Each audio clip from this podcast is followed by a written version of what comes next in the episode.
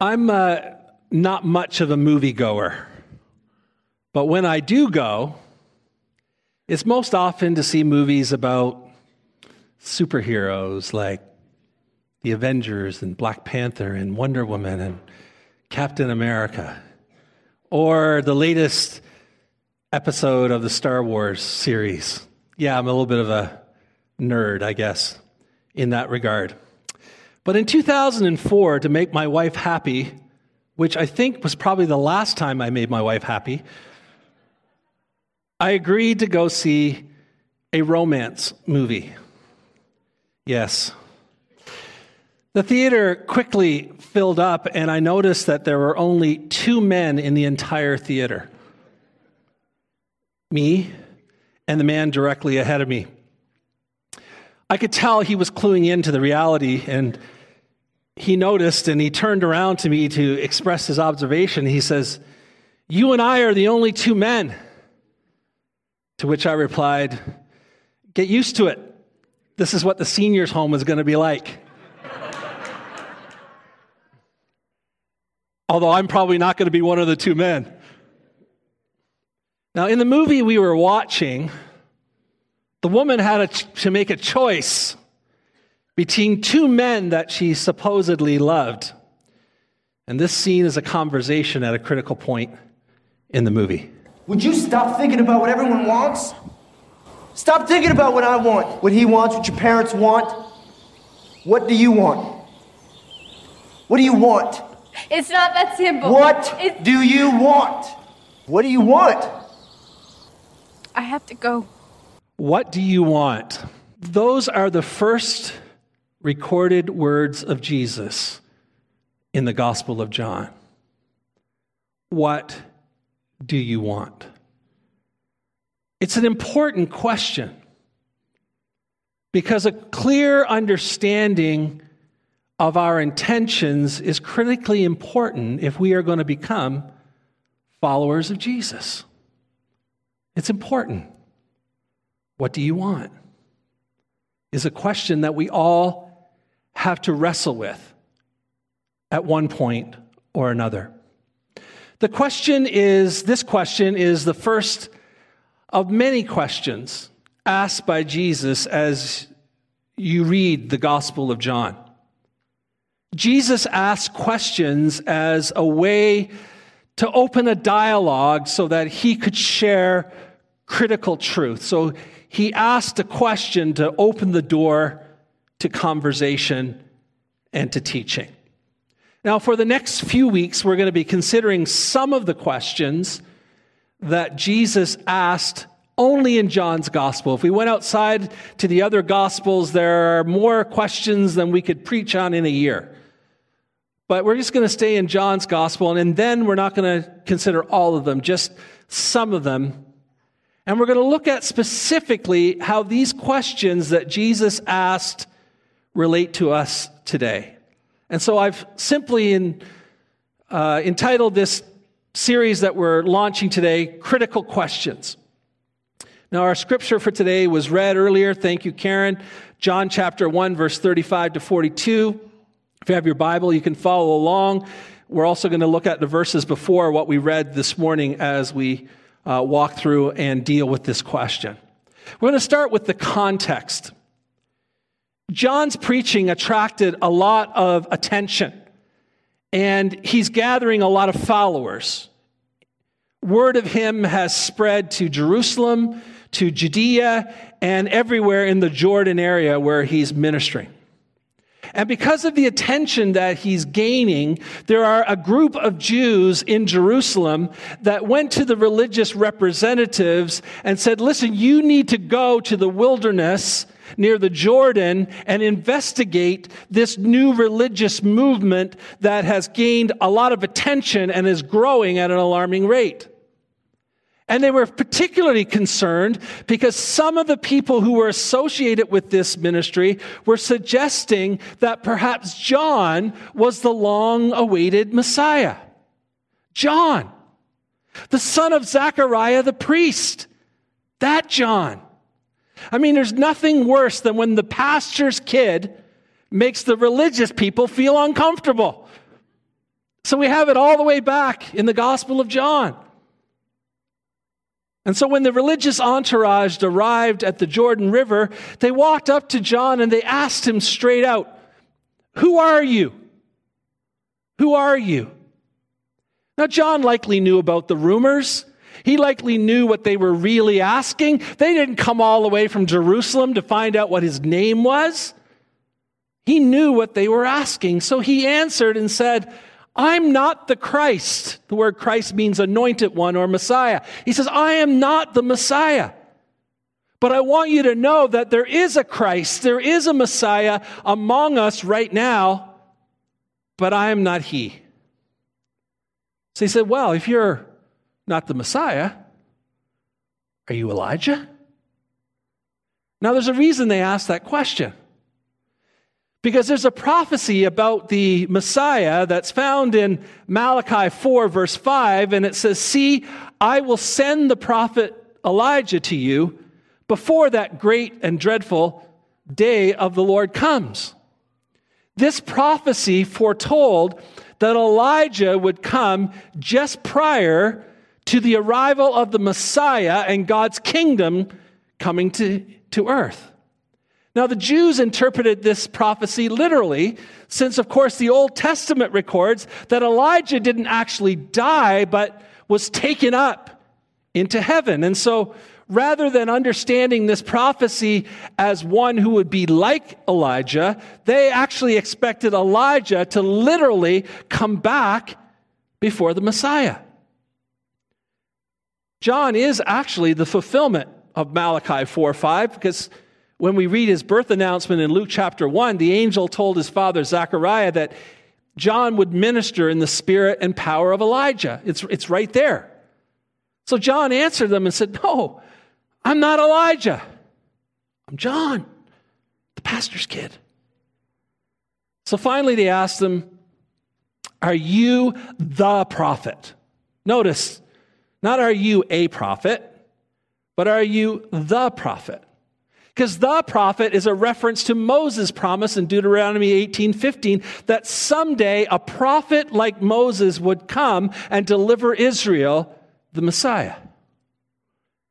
Again, John answered, No, I'm not the prophet. Well, the religious leaders, they needed an answer to take back to these Jews in Jerusalem, and they said, Well, who are you then? And John quoted Isaiah 40, verse 3. He says, I'm a voice of one calling in the wilderness. Prepare the way of the Lord. Make straight in the desert a highway for our God. John is the voice that prepares the way for the Messiah. It's the imagery of a roadway that's filled with obstacles, and people would clear the roadway so that the royal entourage could pass by. Spiritually, John is preaching a message to prepare the people, the hearts of the people, so they could receive the Messiah. So they're getting a little frustrated and they're saying, okay, if you're not the Messiah, if you're not Elijah, if you're not the prophet, why then are you baptizing people? Why are you doing that? Now, bapti- baptism is not a new practice at this time. Jews did practice baptism for, for those who were Gentiles. And because Gentiles were, were, considered to be defiled and needed cleansing as part of the converting to Judaism, they would immerse them in, in the river as a sign, as a symbol of them now converting to, to Judaism. He says, Why are you putting Jews, why are you putting God's people in the same category as Gentiles? needing to repent in order to get ready for the Messiah. Who gave you the authority to call God's people to prepare themselves for the coming kingdom? Who gave you that authority? John answered them and said, There's one that already stands among you, but you, you haven't seen him yet. But you know what? I've seen him. I've seen him and I saw the Spirit descend on him like a dove, and he is here already, and I'm just the voice. But he is the Son of God.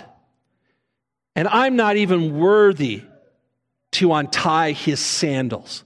Now, this sentence would have made a lot of sense to this religious entourage because there was a rabbinic saying that went like this Every service which a, a, slave performs for his master shall a disciple do for his teacher, except the loosing of the sandal thong. This act was deemed too low even for a disciple to perform. What John is saying here is this I'm not even worthy to perform an act that's reserved for slaves. The only authority that I have been given is by one who's greater than I am. And with that, it appears the group had enough answers and left and returned to Jerusalem.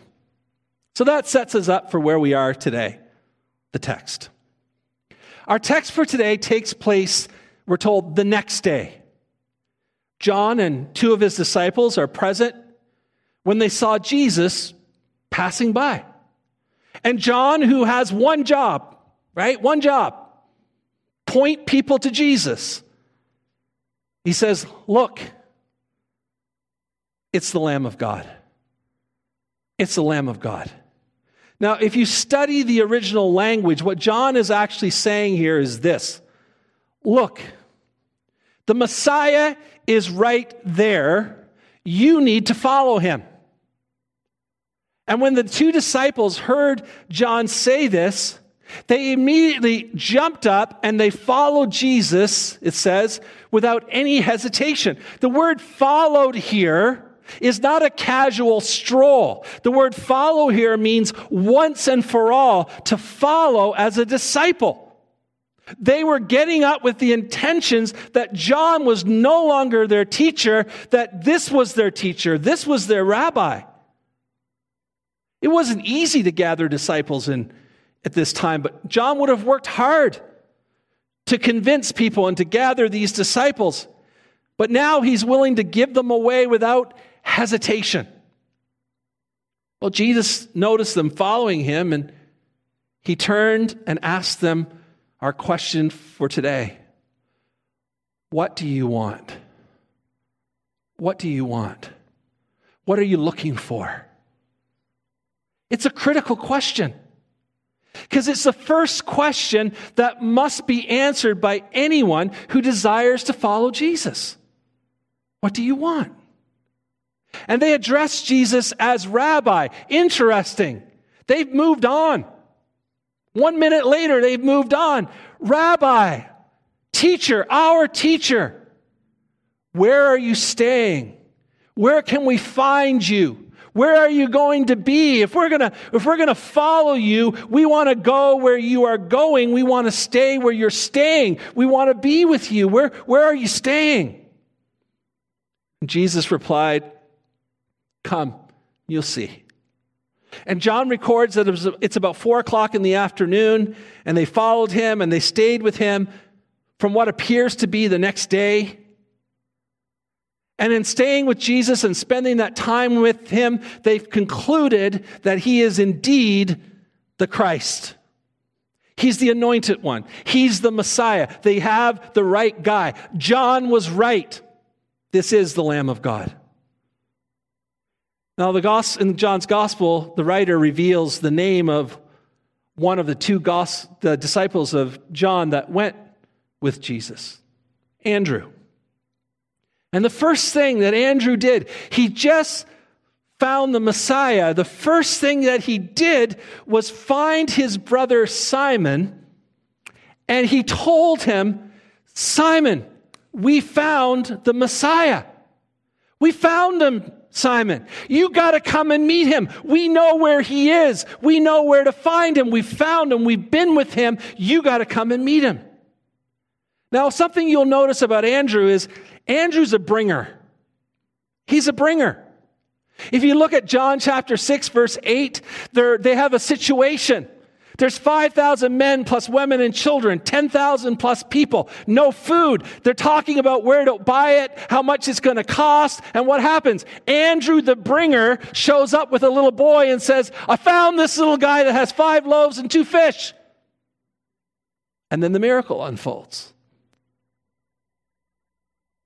In John chapter 12, verse 22, they're traveling along, and these Greeks have heard about Jesus and they want to meet Jesus and they can't get to him. They don't know how to get to him. And so Andrew hears their request and he comes to Jesus and he arranges for them to see Jesus. Andrew's a bringer. That's his gift. And so here's Simon. It says that Jesus looked at him, gazed on him stared at him intently. It's kind of like when your daughter brings that guy home. You're looking deep into his soul. I have a gun and I don't mind going back to prison. He's staring at him intently. I can imagine it's a little uncomfortable. You know what it's like when someone's really staring at you and you can't make them look away? Right? Likely uncomfortable, awkward moment. And then Jesus speaks and he says, You are Simon, son of John, but you will become, be called Cephas, Peter. I see who you are today, Simon. Impulsive, volatile, unreliable. But I also see who you will become. Change is going to happen, Simon. Who you are today is not who you're going to be. Your story is still being written, Simon. Person's name held great significance. Changing a name could be done only by one with authority and often declared a change in character or personality. Jesus' question, What do you want? In this short period of time resulted in three disciples deciding that they wanted to be followers of Jesus. That's what they wanted. They wanted to follow the one that they were longing for, that they were searching for, that for generations their families had been waiting for. They found him. And their answer to his question, What do you want? was to follow him because he was what they wanted. Application. I believe this simple yet critical question is one that Jesus is asking all of us to answer today. What do you want? What do you want? What are you looking for? What are you looking for? It's an important question because a clear understanding of our intentions is critically important if we're going to become followers of Jesus. It's a question we must all wrestle with. It's the first question that has to be answered by any of us who wants to become a follower of Jesus. This is the first question we have to answer. And the answer Jesus is looking for, the answer Jesus is hoping for is that is this, Jesus, we want to go where you're going. We want to stay where you're staying, Jesus. We want to be a part of what you're doing. We want to follow you because we believe that you are who you say you are. Now, as I look at this passage, I believe we can learn some important things from the people in our scripture today that will help us answer the what do you want question in the way that Jesus hopes we'll answer it. We can learn humility from John. Sure, John was confident. He spoke the truth. He was in your face. He called for repentance. He challenged the spirituality of religious people. He wouldn't back down when confronted. He knew who he was, he knew what his role was, and he carried it out with confidence. But John was humble. He knew his role was to prepare the way for someone greater than he. He was the voice announcing another. It was not about him, and he was okay with that. He didn't need the praise. He didn't need the affirmation of others. He knew the theme of his life was I must decrease and he must increase.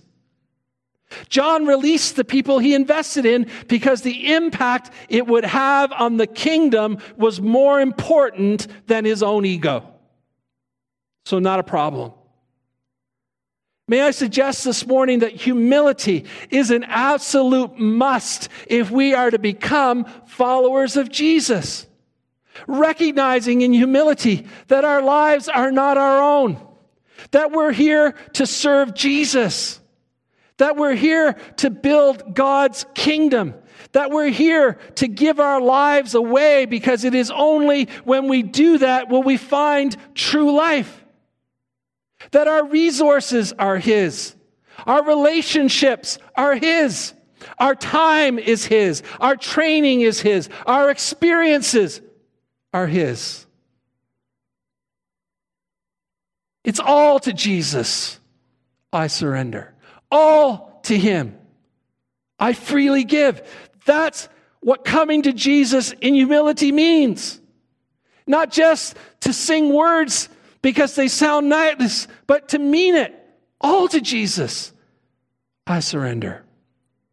A few years ago, when we were getting ready to launch Hillspring Church, there were a lot of conversations with people inside and outside the church focused on what it would cost EPC to do it.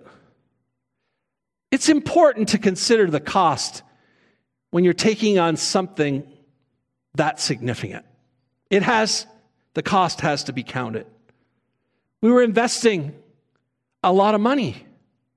We were releasing so many young families that were generous givers, were talented volunteers, they were musicians, and they were serving in the children's ministry. And by releasing them and, and, and planting Hillspring, it left a hole in our financial resources. It left a hole in our schedules. It left a hole in our children's ministry because many of the people who felt called to plant it had young children that went with them. Now, as I look back now, as hard as, as, as it has been, I'm thrilled that we did it. Because EPC is not a family that focuses on building our church. We're focused on building God's kingdom at whatever cost He asks of us. That's who we are. If we're going to follow Jesus, we're going to have to give up some things that are hard to release and be okay with that. Some of us are going to have to give up our dreams. Some of us are going to have to give up our goals. We may have to give up our priorities, our time, our money, our experience that we've gleaned through the years, our abilities. We may even have to sacrifice our retirement plan to follow Jesus. But if we're going to follow Jesus, you have to do it in humility and when you do it in humility, it usually costs you something. We learn humility from John, we learn motivation from Andrew. Andrew's the kind of guy that when he experienced something wonderful, he had to share it with others. Now, I can relate to that. I can be a little overbearing in this regard. Jen's way worse than me, even. But when you experience something really good, right? You just, you just want other people to know about it. So if you find this restaurant that's delicious, you want to tell, oh, you got to go there. They have the best, you know, and, and you, you got to go there. Or you drive a car and you say, this is a great car. Or, you know, you, you have an experience and you go, oh, you got to try that. Or you find a new grocery store that sells all this creative, interesting stuff. Or you find that good deal. That's my favorite. that good deal story. Why? Because I want you to experience it too. If I got a good deal, I want you to get a good deal. If I found a great grocery store, I want you to find it too. So we're both eating the same thing. I want that for us. The moment Andrew concluded that Jesus was the one they were longing for, he immediately went to his brother. He wanted his brother to experience what he had experienced, so he brought him to Jesus. As we said, Andrew was a bringer of those who needed to come to Jesus. Interesting that Peter went on to hold much more prominence than Andrew ever did. That didn't matter. All that mattered was that Peter found Jesus. When we're confronted by Jesus with the question, What do you want? And we respond in humility by following him, it results in a motivation that's compelling. We can't help but bring others to Jesus so they can experience what we've experienced. Now, I want us to note the focus for, of churches for many years has been more about bringing people to church than it is bringing people to Jesus. And that's another sermon, but I want you to know there's a big difference in those two things. Statistically, the people who are most excited, most engaged in introducing others to Jesus are those who are new to faith. Statistically, they found Jesus. It's fresh. He's changed their lives. They want others to experience what they have experienced. Statistically, the most effective people at bringing people to Jesus are new followers of Jesus. But sadly, over time, the excitement tends to fade, even though we pretend it doesn't, but it doesn't motivate us the same. Following Jesus means we become disciples and we become disciple makers, no exception. It's not a program, it's, it's simply living your life for Jesus, sharing your life with others for the sake of the kingdom, showing them Jesus in your life, teaching them about Jesus as you do life with them. And like Andrew, the best place to start is with those who are in relationship with us, those who know us. Now, sadly, that can work against us, right? To declare that we are follower of Jesus but lack motivation to bring others to him, wouldn't you think that that's an indication that something might not be right in our relationship with, with Jesus? If we, if we want to serve and know Jesus, but we're not motivated to bring others along, if that's the case, is there's not something wrong? From Andrew, we learn that when we experience Jesus, we're motivated to help others experience him too. We learn about potential from Peter. Peter didn't delay coming to Jesus because he felt he wasn't worthy that he wasn't what he knew he should be yet. He came as he was, and he was accepted by Jesus just as he was. What Jesus sees when he looks at us and what others see when they look at us is very different. And Jesus sees it all, even the stuff we're hiding. The stuff we'd never let other people see, he even sees that. He sees our flaws. He sees our brokenness. He sees our pain. He sees our sin. He sees our past. But what's interesting and exciting is who we really are doesn't scare him off. It doesn't. When Jesus looks at us, he not only sees who we really are at this moment, but he sees who we can become. He sees our future. He sees our healing. He sees where we're broken. He sees forgiveness in our future. He sees growth. He sees second chances and third chances. He sees our future. Because Jesus is not finished with us yet. He didn't bring us this far to only bring us this far. He sees potential in you and in me that no one else can see. Even those who believe in you the most, even those who support you the greatest, they don't see what he sees. He believes in you in a way that no one else can believe in you. Now, you may look and feel like you're alone, but He's with you. You may feel unloved, but He loves you beyond what you can begin to imagine. You may appear and feel weak, but you are strong in Him. He sees your strength, not your weakness. You may appear and feel worthless, but you're incredibly valuable to Him to the point of this table, you're valuable enough to die for. When I was growing up in church, we used to sing a chorus by Bill Gaither that said these words Something beautiful, something good. Anybody else 100 years old and remember that? Yeah. Yeah, we're not singing it. Something beautiful, something good. All my confusion, he understood.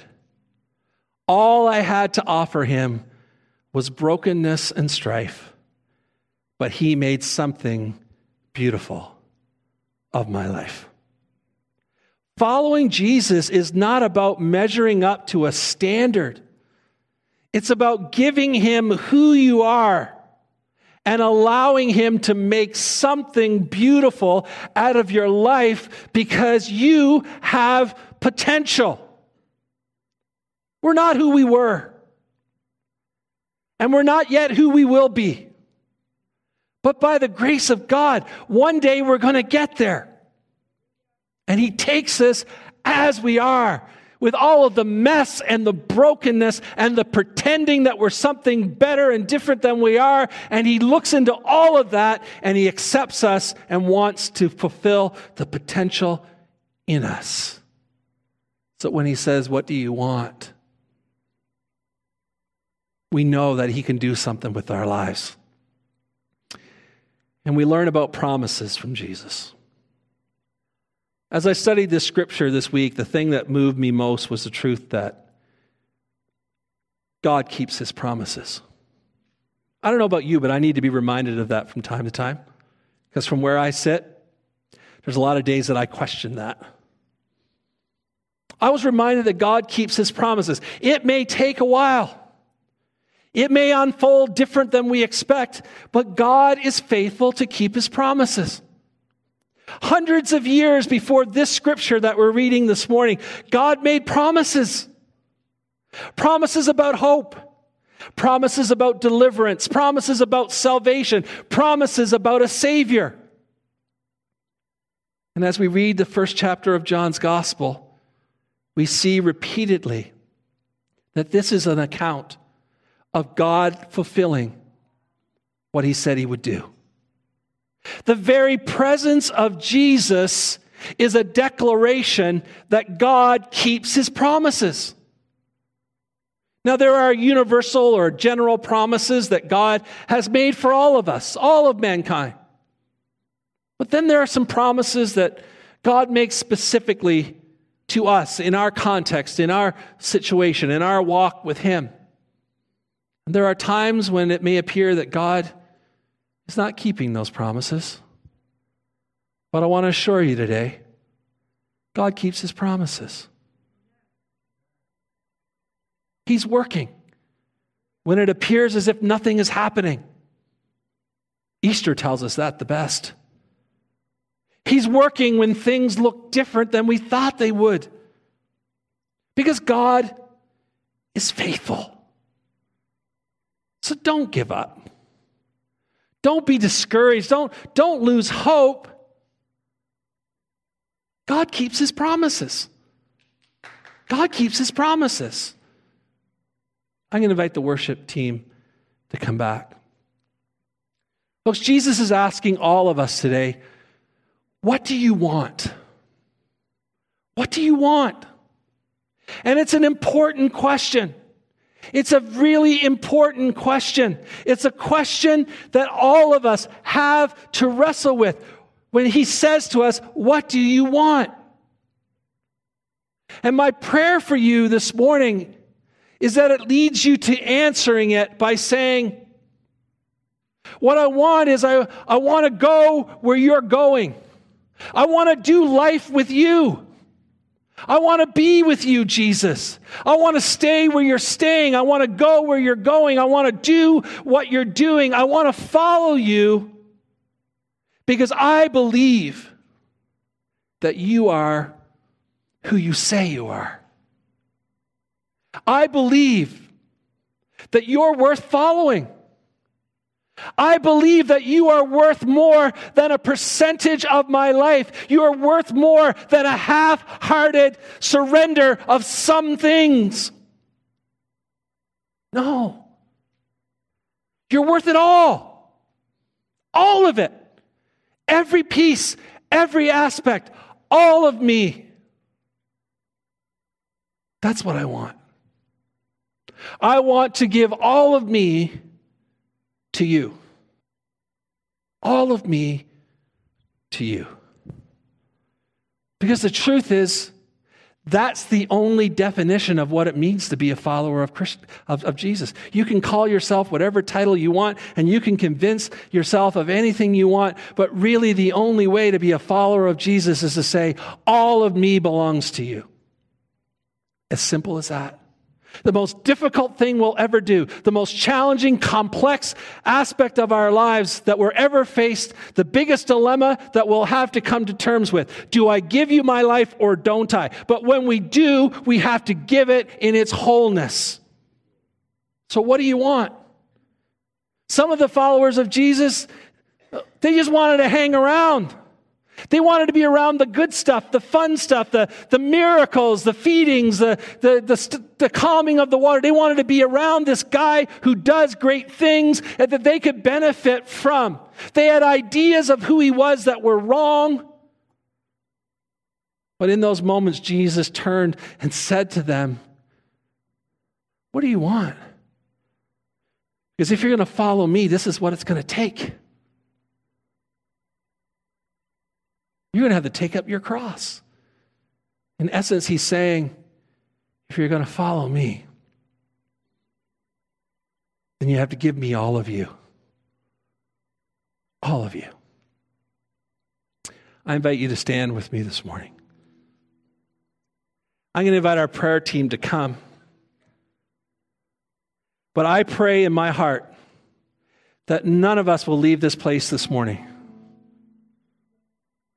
with that question resonating through our minds and our, and our hearts and the depths of our soul. That question from Jesus, it's not my question, it's his question. What do you want? Are you in or are you out? Is it all or is it nothing? What do you want? Only you can answer that this morning. As the prayer team comes, some of you have needs this morning, and we want to pray with you. Maybe some of you this morning are ready to make a decision. You've been teetering on the fence. Maybe you've been sort of around this thing your whole life, but you have never answered the question, What do you want? in the way He's waiting for the answer. You're holding back. And today you say, No, you can have it all. All of me. I've sung it a hundred times, but today I mean it in my prayer. All of me. All of Jesus I surrender. So, prayer team, would you come? Those who want prayer this morning, would you come? As we take this next few moments, would you allow the Spirit of God to reach deep within you this morning and make force you to consider that question? What do you want? We're going to pray in a moment to conclude the service. We've been singing some very powerful words of commitment. As you leave this place this morning, I want you to imagine that the person walking out the door ahead of you is Jesus. And you've answered the question of what do you want by saying, I want to go where you're going. I want to be a part of what you're doing. I want my life to be given completely to you. And as that happens, He's going to lead us to some familiar places, to our family, like Andrew, to our brother and our sister, our children, our parents, familiar places, familiar people, comfortable places. But I want to remind you this morning if you're really going to follow Jesus, you're also going to end up in some really uncomfortable places, around some people who make you feel very uncomfortable. Because the truth is, Jesus spent his ministry, went out of his way to be with the people that most of us deliberately try to avoid. That's the truth. And so, as we walk out these doors, followers of Jesus, yes, we go to our families and our workplaces and the familiar things and the places we're comfortable. But don't be surprised because following Jesus will always take you to the uncomfortable places, to the uncomfortable people, to wrestle with the uncomfortable issues. Father, this morning, as we prepare to leave this place, most of us are here, carry the burden of loved ones we would give anything to see come to you. And this morning we pray that you would bring them draw them by your Spirit, and that you would use us and others to do that. And Lord, as we encounter you, let the excitement and joy and life changing reality of us be, be so impacting that those around us will want what we have. And Lord, I pray that as we go and we follow you, we know that you're going to take us to neighborhoods and streets and places where there are people that, that it's not easy for us to be around. Calling us to love those that are not easy to love because their lifestyles just are an offense to what we believe. But it didn't stop you. And if we follow you, we know it won't stop us either. So, Father, I pray that you would help us, give us wisdom, give us, give us love, give us mercy and grace and compassion as we give our whole selves to you. Take us where you want to take us. Use us how you want to use us. And Lord, we leave this place today excited about that. We found you. We found you. The one we want the one that for so long our soul has craved. We know you. And we get to leave this place and live out what that means every moment of this week. And bask in the excitement of how life changing that is, not just for us, but for those around us. So lead us, we pray. Guide us, we pray. And help every moment of our day be moments of complete surrender to you, we pray. In Jesus' name. Amen. God bless you as you go. Thank you for being here today.